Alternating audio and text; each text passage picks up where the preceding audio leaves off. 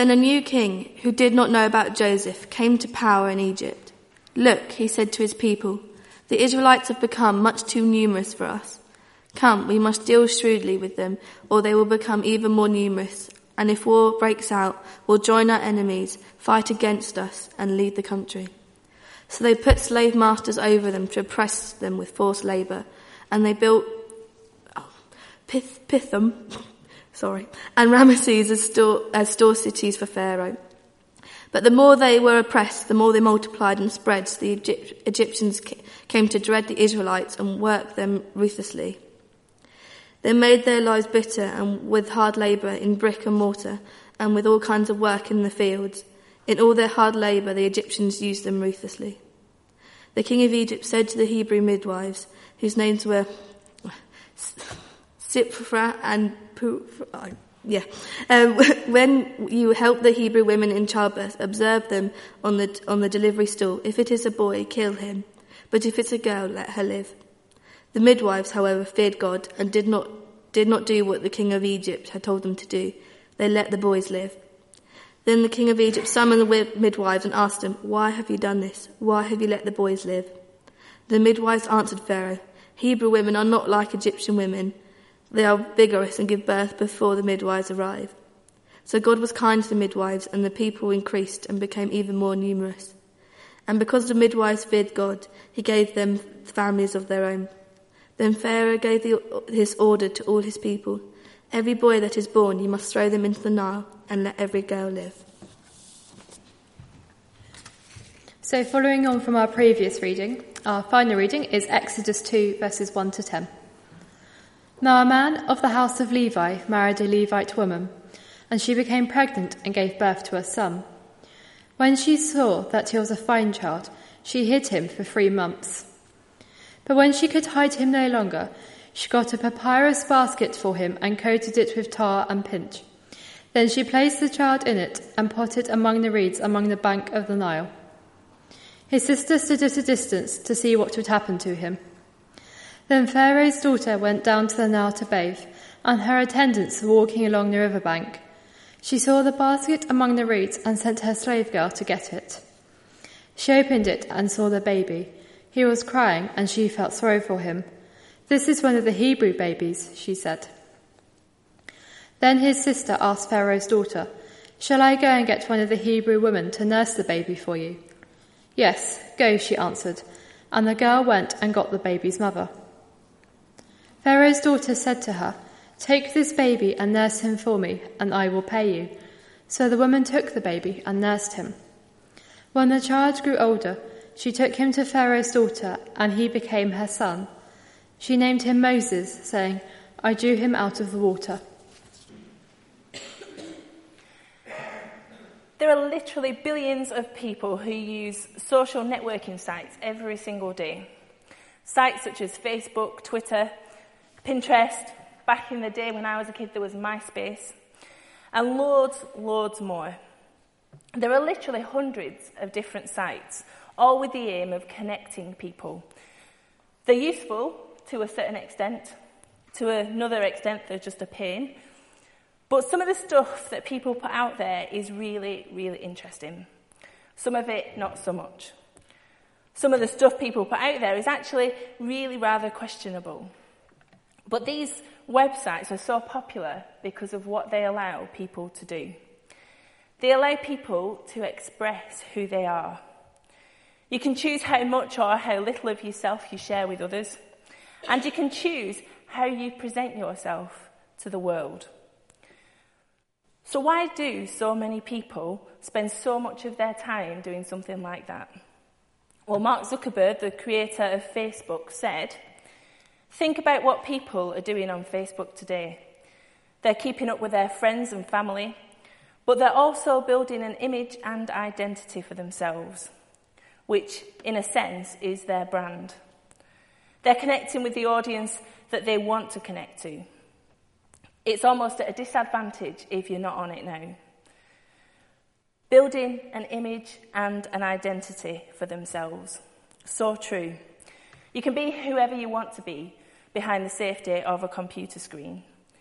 And it's not just young people who are into it, there's people from all generations. But there's a pressure to fit a particular mould.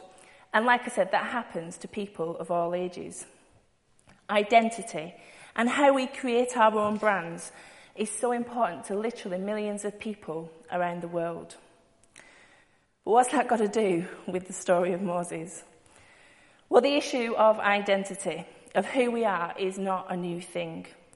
The need to fit in or choose not to, the issue of who we are has always been around, just explored and displayed in different ways. The book of Exodus is all about identity. It can be read as Israel's response to the question, Who are you? And it's an explanation to the question, Who do you belong to? The passage begins with an identity crisis for Israel. They were the descendants of Jacob. As you all know, they migrated to Egypt to escape famine at the end of Genesis and at the start of this passage in Exodus, we read Then a new king to whom Joseph meant nothing came into power. You see, it had been about 400 years since Joseph, Joseph had invited his brothers and their families to come and live with them in Egypt, where, because of Joseph's status, the Hebrews were treated like honoured guests.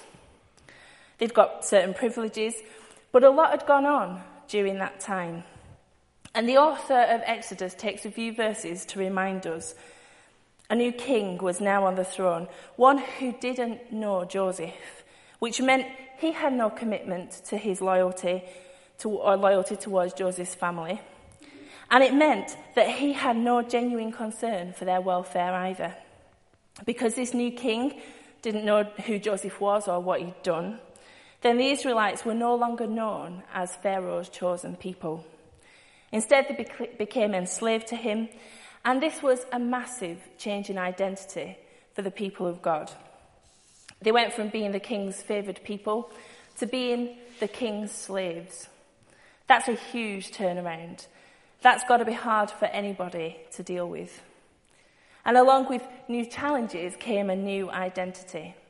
One where they were no longer free to do as they pleased, but were totally controlled by the Egyptians.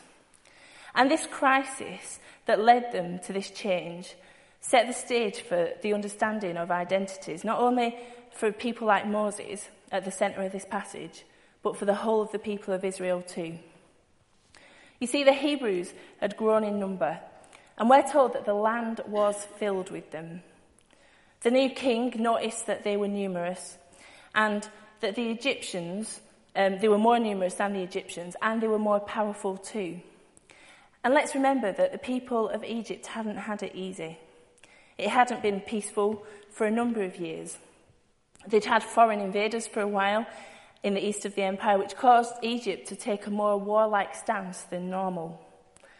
And in such a stressful situation, the presence of an ever growing Hebrew population as well was simply one more threat that Pharaoh didn't need to think about. That's why the Hebrews became slaves in the land of Egypt, because the king saw, the new king of Egypt saw that it was the only way to keep them in their place. Better to have them in chains than joining up with enemies. And we're told that the more they were oppressed, the more they multiplied and spread, so that the Egyptians came to dread the Israelites. So the king came up with a fantastic plan. He would um, put them under pressure. In order to restrict them and limit their power, he forced them to work hard. He forced them into manual labour. And despite their attempts to limit them, the Hebrews still grew in number and spread. We're told that the Egyptians worked them ruthlessly. They made their lives bitter with harsh labour, with brick and mortar, and with all kinds of work in the fields. And in their harsh labour, the Egyptians worked them mercilessly. So the king approached the women who had been appointed as midwives to those thousands of Hebrew women and said, Start killing the boys of all the Hebrews whenever you get the chance. Apparently, it never occurred to this king that aside from being one of the worst kinds of plans imaginable, that it didn't really make much business sense either. Because he enjoyed progressing things, he enjoyed building things, And who was going to do all that building if he killed all of his male slaves? You see, the king was clearly having insecurities about his identity. He clearly felt the need to express his power and display it with force. Pharaoh was motivated by fear and by pride and by power all at the same time. But then we come to the issue of the midwives. They decided they weren't going to do what the new king had asked them to do. They were risking their lives not doing that, really, because they decided that they were going to tell the uh, king that the Hebrew women just simply gave birth too quickly, and when they got there, that it was too late to help them, and they'd done it on their own because they were a lot more sturdy than the Egyptians. And the king believed them. We're told that the midwives feared God, and that's why he blessed them with families of their own. But you see, they served God, not the king. Doing what they knew was right and what they knew was right in the sight of God is what they chose to do. And thankfully, the king didn't realize that he, they weren't telling him the truth, so he didn't punish them. And the obvious challenge from all of, from all of that to us is the question how much of what we know is right do we compromise to please people and go along with things rather than standing up with it and sticking to our convictions and not compromising what we do? How much are we willing to stand up against things that are unfair and unjust and just simply wrong, however much of a risky situation that might put us in? That's exactly what the midwives did. They stood their ground and refused to do what the king asked. They were only concerned with what, the, uh, what God wanted of them. But because the midwives were no good, the king had to think, we're not no good, we're no good to the king for his purposes. He had to think of another way of getting rid of all the um, Hebrew baby boys.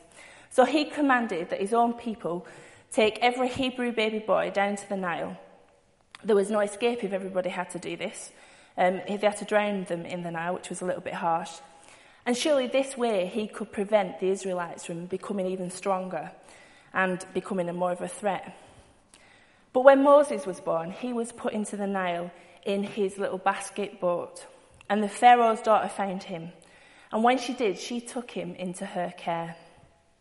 You see, the mother of Moses made a choice. She made an offering in the hope of survival of her son by planning something that went against the ideas of the king. She built a small vessel and put her child into the water, offering him to God's care. This was done out of love for her son. And Moses went on to transform the lives of an entire people, establishing a heritage that was becoming free from slavery. None of this would have happened if she'd have not taken those steps. You see, this mother was clever. She conveniently placed her older daughter just a little way away so that she could keep an eye on her younger brother and check that he was safe. And I wonder what did this woman think was going to happen to her son? I wonder if she was thinking that God would help her in all of this or not. I wonder if she ever imagined what the future held for her son, or whether she was just trusting God to keep him safe in the face of an impossible situation. A guy called James Brown from a Baptist church in LA tells of a time when he was in an impossible situation.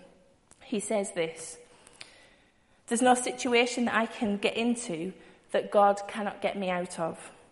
Some years ago, when I was learning to fly, my instructor told me to put the plane into a steep, extended dive.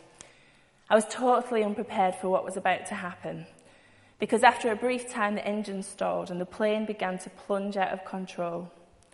It soon became evident that the instructor was not going to help me. So, after a few seconds, which seemed like an eternity, my mind began to function again, and I quickly corrected the situation. Immediately, I turned to the instructor and began to vent my fearful frustrations on him. He very calmly said to me, There's no position you can get this plane into that I cannot get you out of. If you want to learn to fly, go up there and do it again. And at that moment, God seemed to be saying to me, Remember this. As you serve me, there is no situation that you get yourself into that I cannot get you out of. If you trust me, you will be all right. You see, God not only got this mother and her son Moses out of a horrendous situation, But he used Moses for such an amazing amount of good years down the line. A desperate situation turned about by God for good. So Moses was in a basket in the Nile, and Pharaoh's daughter came along. And whether he was put there knowing that the king's daughter was going to pass by or not, we don't really know. But whatever the case, she discovered the basket. The king's daughter knew this was a Hebrew child. She knew what was meant to happen to the baby boys. She probably knew what she should have done, what the law said, what her father said, which was take the child into the Nile and to drown him. But she chose not to do that. I imagine that really she knew that that was wrong and thought that the law was unfair and unjust. You see, we knew, we, from what we read in the passage, we're told that she felt sorry for him. So she took the baby and she lifted him out of the water and figured out how she could look after him. She then got Moses' sister to go and find someone to, who's going to um, look after the baby for her. Of course, she went to her own mother, who the king's daughter then paid essentially to nurse her own baby. So, in the end, Pharaoh ended up protecting, raising, and educating the very Hebrew boy child who was going to make him sorry that he'd even ever heard of the Hebrews, and without a clue that he was doing it.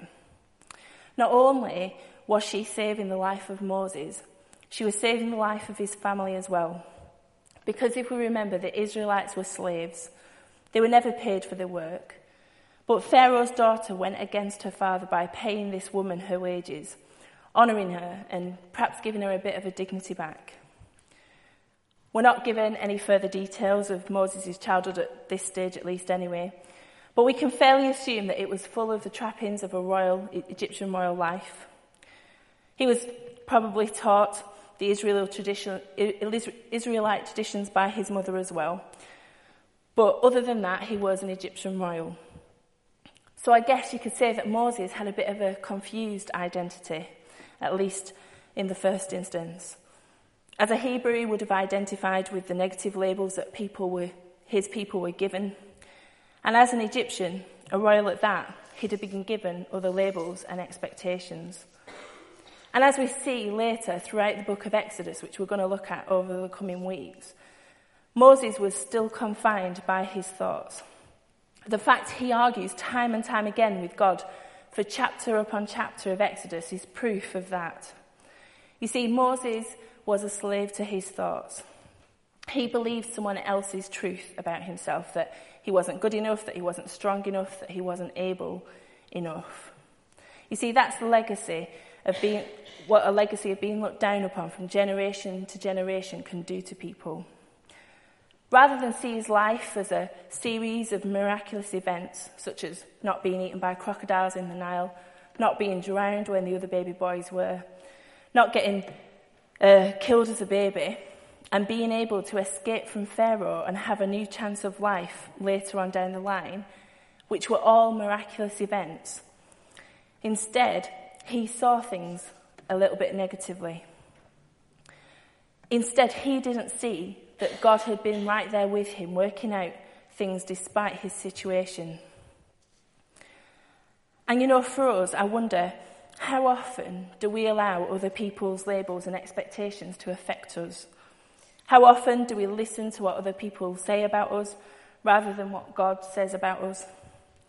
The passages we looked at from Romans that for the past couple of weeks were all about how we don't conform to the patterns of this world but how we live distinct lives as Christians in a world where that's not what's popular. And for young people in particular, it can be really hard sometimes. Focusing on God and nothing else is a difficult thing to do, especially when doing what God wants goes against what the world tells us. But let's take a step back and really think about the situation from an overview.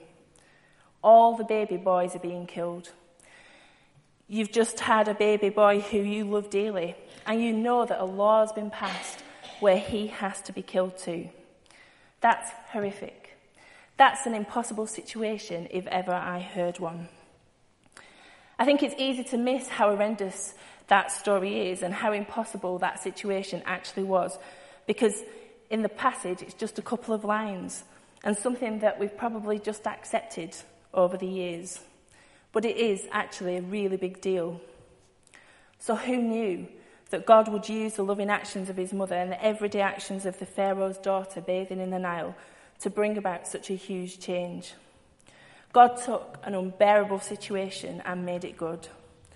It would have been impossible to guess what would happen next, but what happened happened. You see, sometimes we need to realize that we can't see the bigger picture, but God can. So, what we need to do is focus on God, who knows the bigger picture and every detail of it. It was through the little actions that all, brought, all built up that brought about the rescue of Moses from the Nile. His mother had simply to trust that she was doing the right thing, however much she won't have known the outcome. A TV show that was on just before um, Winter Olympics, and you see these things all the time, feature blind skiers being trained for slalom skiing, impossible as that sounds. Paired with sighted skiers, the blind skiers were taught on the flats how to make the left and the right turns. And when that was mastered, they were taken on the slalom slope where their sighted partners would ski beside them and tell them left, right, and whatever they had to do. And as they obeyed the commands, they were able to negotiate the course and cross the finish line, depending solely on the sighted skier's word. It was either complete trust or a catastrophe. What a vivid picture of Christian life is that. In this world where, in reality, we're blind about what course to take, we must rely solely on the Word of God, who is the one who is truly sighted. His Word gives us the direction that we need to finish the course. This passage, which shows us the courage of the midwives and how Moses was saved and how he was raised, are all parts of the bigger picture of the relationship between God and his people. You see, God sees things perfectly, even when we can't. The Israelites learned who God is.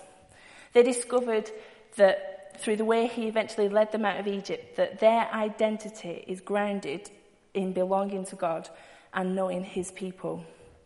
They knew they were God's people. They knew they had to focus on him and trust him with their futures. Time and time again, God referred to the Israelites as his people. No one would have known what the future held for them. They were in an impossible situation, and overnight they had had their identity changed from being favoured by the king to being his slaves. But God heard their cries and rescued them in due course. He brought them out of Egypt with this baby boy who had grown up as their leader. They simply had to continue to be devoted to following him wherever he guided them and have the courage to go and do whatever he asked of them. So, the challenge as we begin to look at the life of Moses, a man used by God who knew he belonged to God, is simply the question Are our identities so grounded in belonging to God and being known as his people?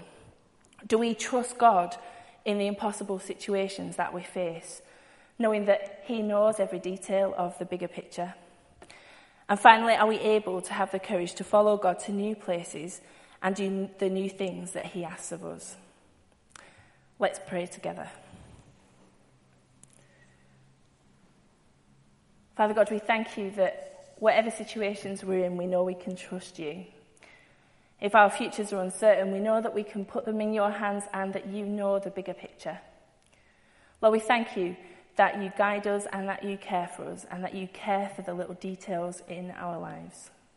Amen.